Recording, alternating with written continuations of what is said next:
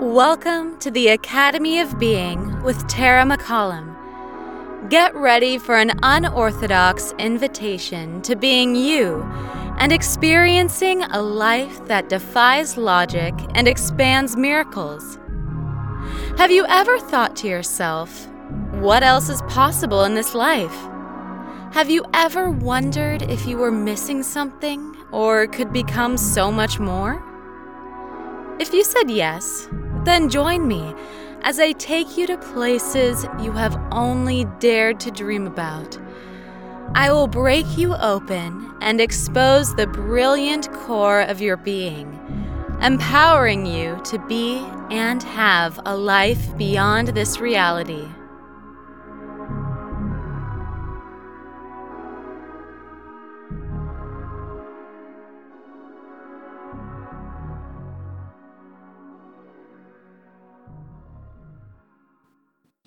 Hi, everyone. This is Tara from the Academy of Being, and today is show number one. I'm nervous. I'm excited. I'm so glad you showed up to hear. I have been prompted by Spirit for a long time to do this, and finally I said yes. So today I would like to talk about the journey that it took to get here. And I'm hoping in sharing my journey you can possibly relate to some of it. So, this is really a two way conversation. Every single podcast that I do, I'm going to ask you to ask yourself some questions because it really isn't all about me.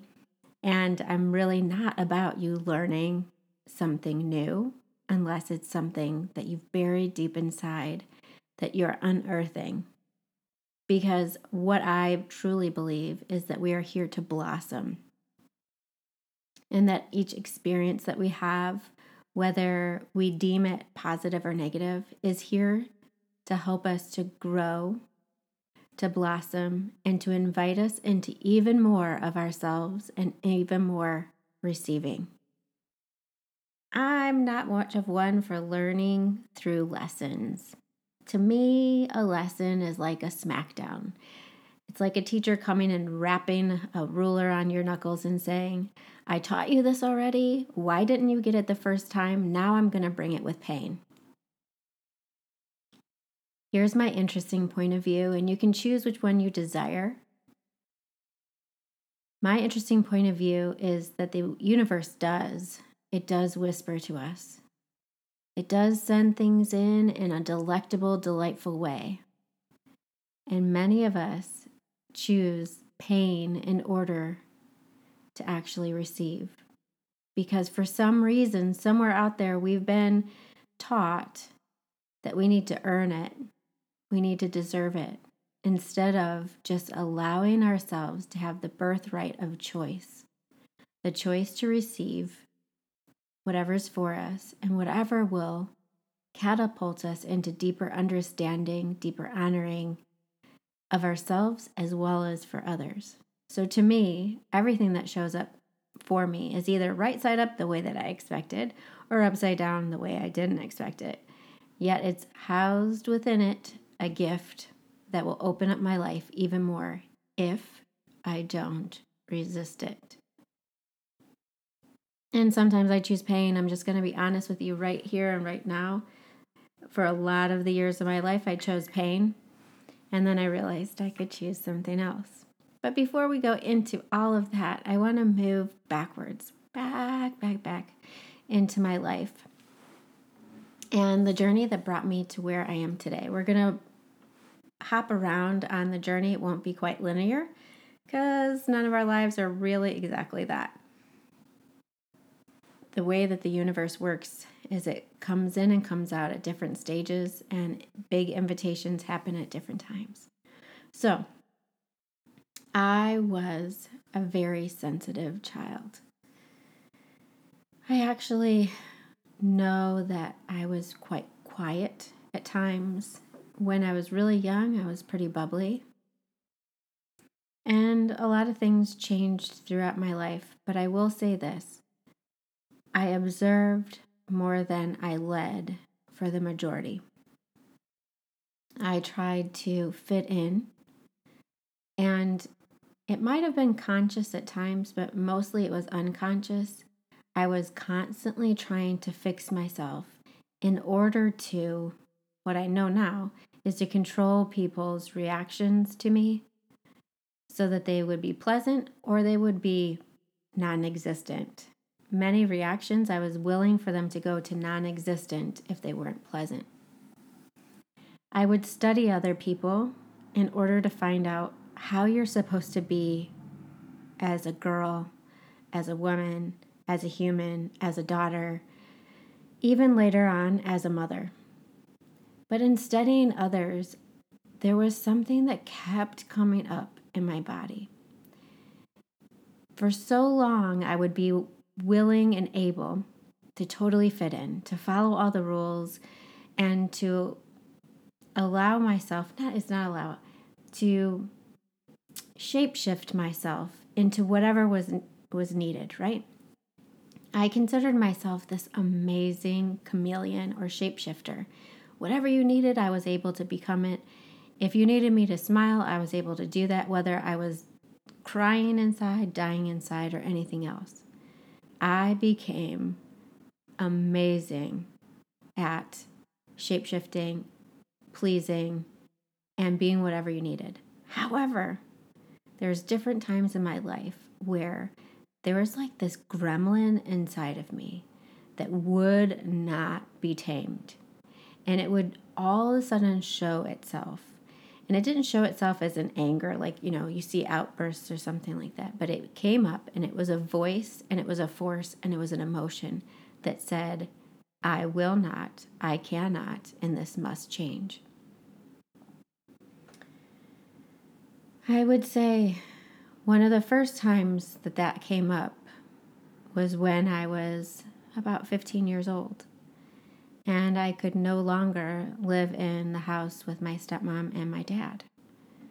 And I sought help to leave. And I did. I actually got emancipated and I hopped around to different houses. So I first went and lived with my grandmother on my stepmom's side, and then my aunt, and then my dad's mom, my grandmother on that side. Just hopping around, trying to find a home, trying to find a space that was safe emotionally, physically, and mentally. Now, as right now, I'm a 47 year old woman looking back at a 15 year old girl, I think that was really powerful. It was a really strong and powerful stance to take to seek help and then to be willing to move schools multiple times, to find new friends. But I felt anything but courageous. I felt anything but strong. I felt anything but bold. I felt like a victim. I felt weak. I felt unloved. I felt invisible, uncared for, and the bad one who needed to leave my house. I felt like I was the one who created the problems I was enduring. So that was one of the first times. And mentally, I knew different have you ever felt that way? Like mentally, you're like, my mind knows different, but somehow there's a different uh, audio that's playing inside my body because everything else is saying, you're so wrong. So inside my head, I knew that I wasn't wrong, and yet I felt it. It was the current that was taking me under. I felt unloved. Another time that that happened was in a group that I had immersed myself into. So I was part of Campus Crusade for Christ. And it's a really beautiful organization. Please know that my experience is not what other people's experiences are. And so when I go into this, I just want to say this showed up for me. Okay, the universe used the words of others in order to direct me on the path that I really needed to be on. But here we go. I was in Campus Crusade for Christ. And I was actually applying for a position after college in order to be part of uh, the staff, right? And so they were interviewing me. And what you have to know is at the time, I was soft spoken. I was the greatest people pleaser, and most people didn't even need to say their needs. Uh, I wonder if you're like this too. I could just feel them and be them. I stayed within the lines and I didn't deviate. So, going into this interview, there were a few questions that were asked, and I apparently failed them. And so, when they came back and said that I wasn't part of the staff and that they wouldn't be taking me on, they shared the reasons why. And so, here's a couple of the questions that were asked. It was if your leader told you to do something that you felt was against what you thought God would want you to do, would you still do it? And I said, absolutely not. If inside I knew it was against my spirit and against what I believed at the time, right, that God would want me to do, then I would not do what my leader told me. And what they said to me is that I was too bold, I was too independent, and that I needed to take instruction, and that I wasn't right for their organization. Now, I don't know about you, but somebody who's a people pleaser who stays inside the lines, I was absolutely shocked. And yet, everything inside me, again, there was this energy, this force inside me that said, There is no way I am joining anything where I have to give up my direct connection to spirit, to my direct connection to knowing. And the wildest thing is, for most of my life, I had given that up. I had given everyone else the authority to know more than I did no matter what position they were in, they were in a position to tell me what God wanted, what Spirit wanted, what I wanted. And all of a sudden, inside of me was this voice, this force that said, No, that's absolutely what I mean. What I said in that interview is absolutely correct. I would not do what a leader told me to do if I felt it was against myself or against the spirit that I'm connected to. And so the direction that I thought I was going in got completely changed. And I had to surrender to that. So here's two examples of this girl who just wanted to be embraced, just wanted to be a part of a group, who wanted to follow all the rules, but came to a point where something else was more important. And that something else brought about courage and boldness and a voice that most of my life I've tried to silence. So, two beautiful invitations. You would think that I would surrender at this point, have a voice, move out into the world, and own myself. Well, that was when I was 22, and I did everything I could for another 17 years, and I do mean 17, in order to put other people as my authority, to continue to try to fit in and to please. Now, I did not know about my abilities at this point. I used many of them. So, as an empath, I don't know if you're one, there are many different capacities to an empath, but one of them is that you feel and sense other people's needs before they even articulate them, and that you're able to, if you desire to, to fulfill them. And so it's almost as if you're magic, right? Like it's like you're reading people's thoughts and desires before they even know them themselves half the time. And I got crazy proficient at this. so proficient that I had no idea who I was. I emptied myself out in order to show up in whatever way I could sense from others that they needed me to do. So, miracles continue to show up in my life. You'll hear about those on some different episodes. But for right now, we're just going to go to a next huge step that I made. This man showed up into my life, and um, I moved to England. I moved to England. Yes, I was hmm, about 24 years old. At the time, I didn't realize that I was running away from everything I knew. I was running away from the box that I felt like I was in in Christianity, all the rules. Um, I remember thinking to myself, I just want somebody I can be around that I can swear and not feel so wrong. There's not many other of the rules that I really wanted to break, but that was definitely one. I wanted the chance to be myself without filtering whether I was right or wrong all the time. And it didn't need somebody else to point it out. I knew that Bible inside and out, and so I was a walking, breathing judgment on self. And I was doing everything I possibly could to stay within the lines to earn my way into heaven.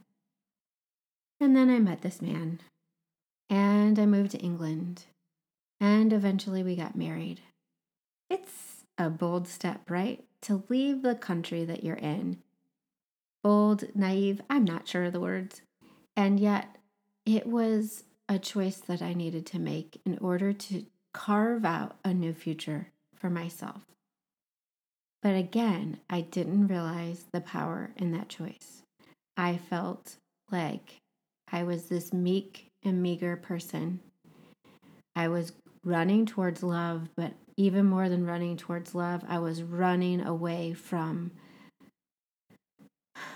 painful relationships with my family, painful relationships with my religion, painful relationships with my friends, and a painful relationship with myself, hoping that this one person was going to fill all that in and make me feel so much better.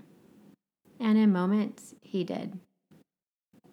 But the reality is, that is way too big of a task for any of us to take on. You know, you think of what is it, the movie Jerry Maguire, and she says to him, Oh, you complete me. It's a huge, huge burden to put on anyone to complete you. It's a huge burden to put on ourselves to complete ourselves. And yet, we are completed by allowing in the existence of everything else the the amazing parts of us, the amazing parts of others, the amazing parts of nature, as well as the parts that seem like they're upside down, the parts that look tragic, sad, unknowing, ugly, gross, icky. We are whole by being connected to all. It is not one person's job. It's not even only our job. It is our job to get connected to everything so that we can feel the fullness of our connection and know that we are everything only if we stay connected. So, I say all that to say I moved there. It had its own ups and downs. I felt like I was moving backwards in life. I had gone from college to getting a degree I bypassed the fact that I taught. That is an episode in itself. I was an art teacher without a degree in teaching, but with a degree in art. There was a miracle in that itself and the way that Spirit moved for me. But when I moved to England, that wasn't possible. And so I started a career in retail. Really, I started a career in sociology, which was my minor. I was able to study people study myself, and move myself up into having a voice. Isn't it funny? Retail. And as I moved myself up into having a voice and being seen, I was promoted. more and more. And then um, different things happened, and we moved to the United States. But you don't need to know the the dot by dot of my uh, timeline. Really, what I wanted to get to is that I was a highly sensitive person who was also also empathic. So I felt vulnerable almost everywhere I went. I felt vulnerable and yet so crazy aware. And my awarenesses made me feel wrong. So the awarenesses didn't. I felt wrong in having those awarenesses. And I'm going to explain some of those to you. So when I was about eight or nine, my grandfather died. And he was this soft soul, who, strong, a strong man, but soft and quiet. And he died, and a couple things happened. One, I knew he died before anyone told me. It was during this really horrible storm and massive thunder, and I heard him speak to me. I never told anyone this. I, I've never told anyone this, actually. I'm just realizing that that was the first time I heard somebody who had passed on speak to me. It scared me, and yet it also made me feel so connected. And then when I went to his wake, I remember being shamed because I could not stop crying the whole time. And being shamed because it was like, could you stop crying? You're trying to get attention, which is something I never wanted to do. I wasn't the type of kid who needed to be in the limelight or get attention, even to get, um, what's the word, embrace or uh, consolation. I wasn't looking for that. I now know what was happening is while I was in that place, even when I was feeling totally at peace and connected, I was processing everyone else's emotions. All of those who weren't allowing themselves to cry, I was crying for them. And so I couldn't stop crying. And the crying was intense. It wasn't a light cry, it wasn't like tears were streaming. It was like I was sobbing for hours on end. But I didn't have the words for that because I didn't know that that's what I was doing. And even when I was shamed and said, like, you know, you could stop crying now, like you're taking it a little bit too far, don't you think? I couldn't stop myself. And so I also inside me then made myself wrong and made myself wrong for sharing and showing emotions. I wonder have you ever had any of those experiences yourself where you've been somewhere where it might even look like other people aren't experiencing emotions at all, that they're totally fine. But your own emotions have intensified past the point where you feel like you have any relevance to be feeling that. It's because you're experiencing those emotions for them. So that happened.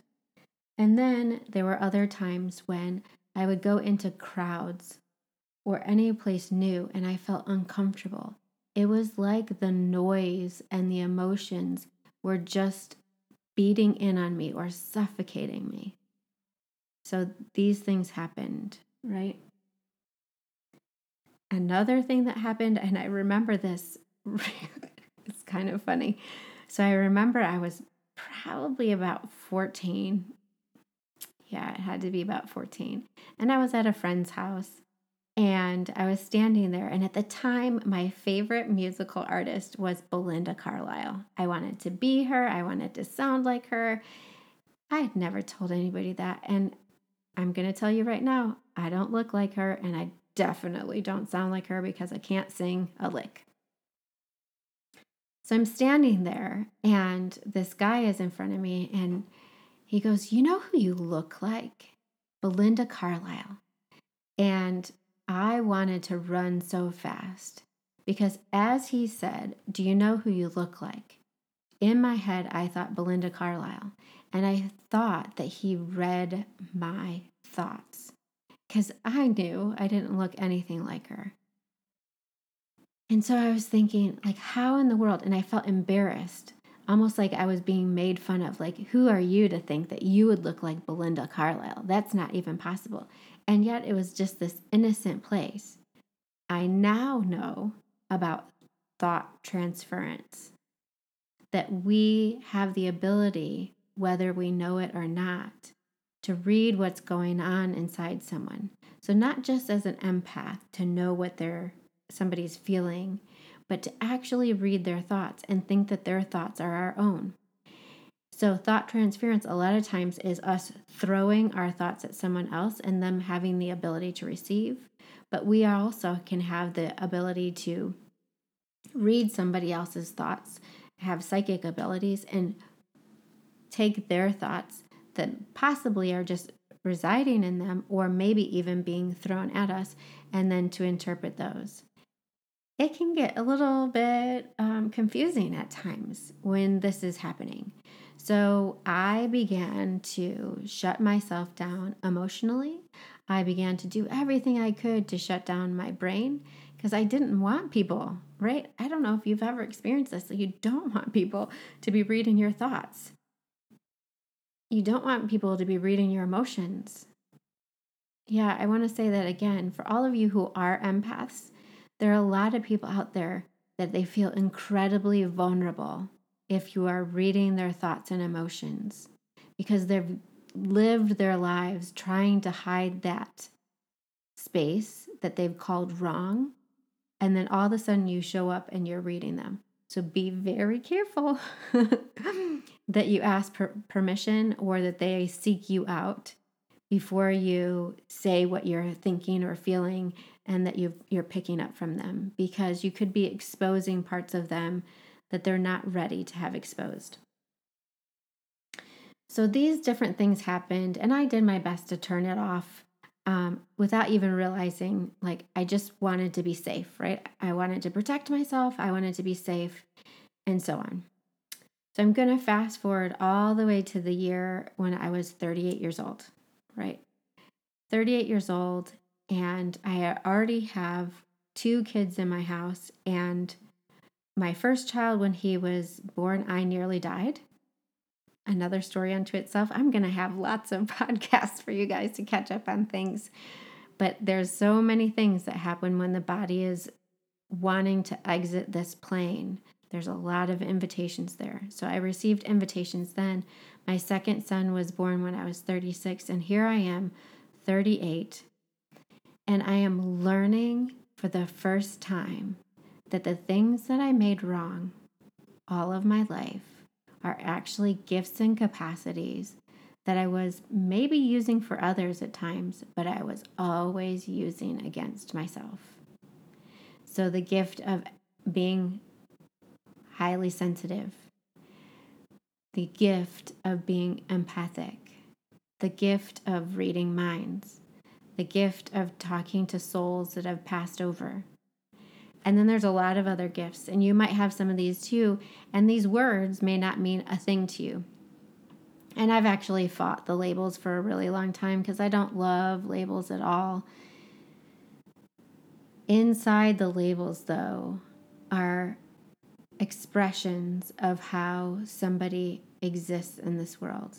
So I'm going to go to empath for a little while. An empath is generally somebody who picks up on what other people are feeling.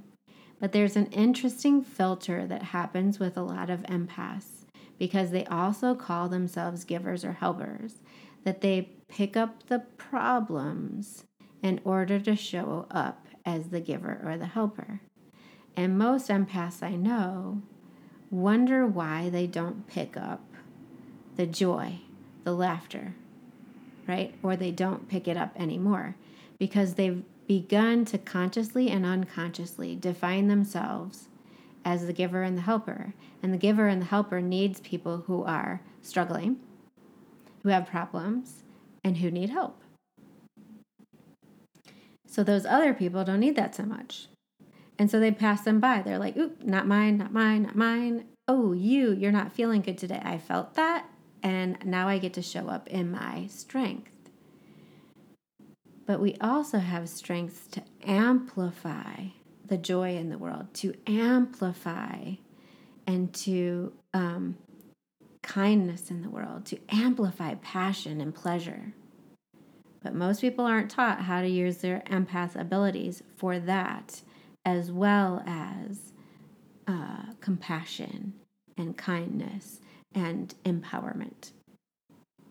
So, when I began to learn about my abilities, I realized how many times I had taken them and used them against me. And I began to, to go to different schools in order to learn differently. So, not schools like in a university. I had already gotten my bachelor's of science degree in arts, fine arts. And now I was going to different schools in order to learn how to use my energetic, emotional, and miraculous capacities for me as well as for the world. So I started off in the law of attraction and light body work. And I took a very long course working with other people. And then I went into the school of metaphysics and learned about how thoughts become things and how our thinking can create in this reality. And then I realized there's something else even more powerful. And so I began to go into the school of the universe, and that means getting really silent and asking what I know inside and what the universe wanted to teach me myself. Interesting that, right? Sometimes we're always going to the next person, the next person, in the next course when there's specific things that are getting down could be downloaded directly to us that could allow us to level up and to bring others to a greater level of wholeness as well. So I went there. And then I also went to Access Consciousness. So, a place where you are combining thought, energy, and consciousness in order to choose into creation. And also, along the way, I went to the School of Hard Knocks. I really did. And I fought against it until I realized that every single thing is an invitation. Everything, single experience is an invitation to greater blossoming and greater receiving. So that's where the Academy of Being and the Academy of the Intuitive Body Process began was my invitation to the world to know that if you amplify who you are and who what your gifts are, that the lies and the limitations and the blocks either fall out of the way or they transform into support in order to create an experience that is good for all concerned. So, thank you for joining me today. We're going to go into way more as we go through these different episodes. Some of the things that I mentioned today, we're going to go deeper into. I love to talk about miracles and questions and ways to use certain tools to absolutely turn up your receiving as well as your giving. Giving and receiving is like breathing. One cannot exist without the other. And if it does, then the body begins to atrophy. How is your life showing up, letting you know that you're possibly atrophying? Is that even a word? um, in different areas, that if you allowed yourself to give more, you would see the greatness in you. Or if you allowed yourself to receive more, you would see the greatness in others more. And we truly need to be connected into the fullness of both sides of that breath. Thank you again. And I can't wait to hear your comments, to receive your questions. You get to guide me on what you want to hear more about. You can even share with me what's going on in your own life and ask questions around that or share your own experiences. This is really a conversation and a connection. And I'm so honored that you've shown up today. Thanks. Bye bye.